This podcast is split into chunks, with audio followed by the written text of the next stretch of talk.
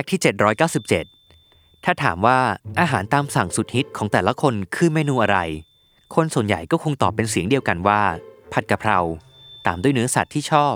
ทั้งหมู ไก่ กุ้ง หรือหมูกรอบ ซึ่งวัตถุดิบสำคัญของเมนูนี้ก็ตามชื่อของมัน นั่นคือกะเพรา แม้ในประเทศไทยจะนิยมกินกันอย่างแพร่หลาย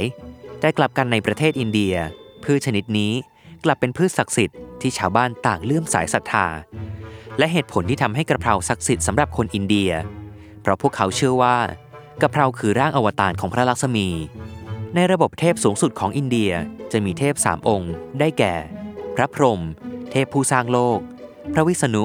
เทพผู้ปกปักรักษาโลก และพระศิวะ เทพผู้ทำลายโลก นั่นเท่ากับว่า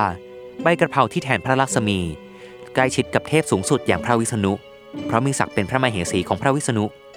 นั่นจึงทำให้ความเกี่ยวข้องระหว่างเทพกับกระเพราเชื่อมโยงกัน โดยคนอินเดียจะปลูกกระเพราไว้บูชา ในพื้นที่บริเวณวัดที่มีการบูชาพระวิษณุ หรือบางครอบครัวก็ปลูกไว้บูชาในบ้าน แต่ยังมีข้อปฏิบัติที่น่าสนใจอีกอย่าง คือห้ามนำสิ่งสกปรกมารดต้นกระเพรา และห้ามตัดกิ่งหรือถอนต้นกระเพราเด็ดขาด ต้องปล่อยให้ตายไปตามธรรมชาติเท่านั้น เพราะมีความเชื่อว่าต้นกระเพราที่แห้งตายก็อาจเอามาทำเป็นสิ่งศักดิ์สิทธิ์ได้อีก นั่นจึงเป็นสาเหตุที่ทำให้เมนูอาหารอินเดีย ไม่มีกะเพราเป็นส่วนประกอบอยู่เลย